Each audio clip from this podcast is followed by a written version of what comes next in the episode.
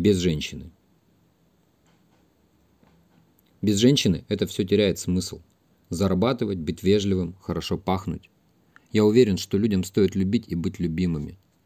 Лично меня это делает мягче и добрее.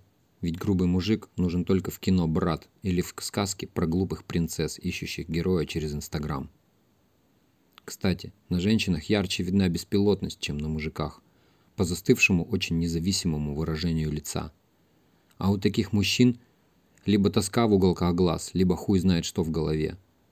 К порогу 40 это приобретает клинические формы, и таких людей стоит насильственно отправлять в отпуск на полтора-два года для воспитания культуры отношений между, а не вместо. С вами был Дима, самодельный психолог и любитель настоящих хэндисайз.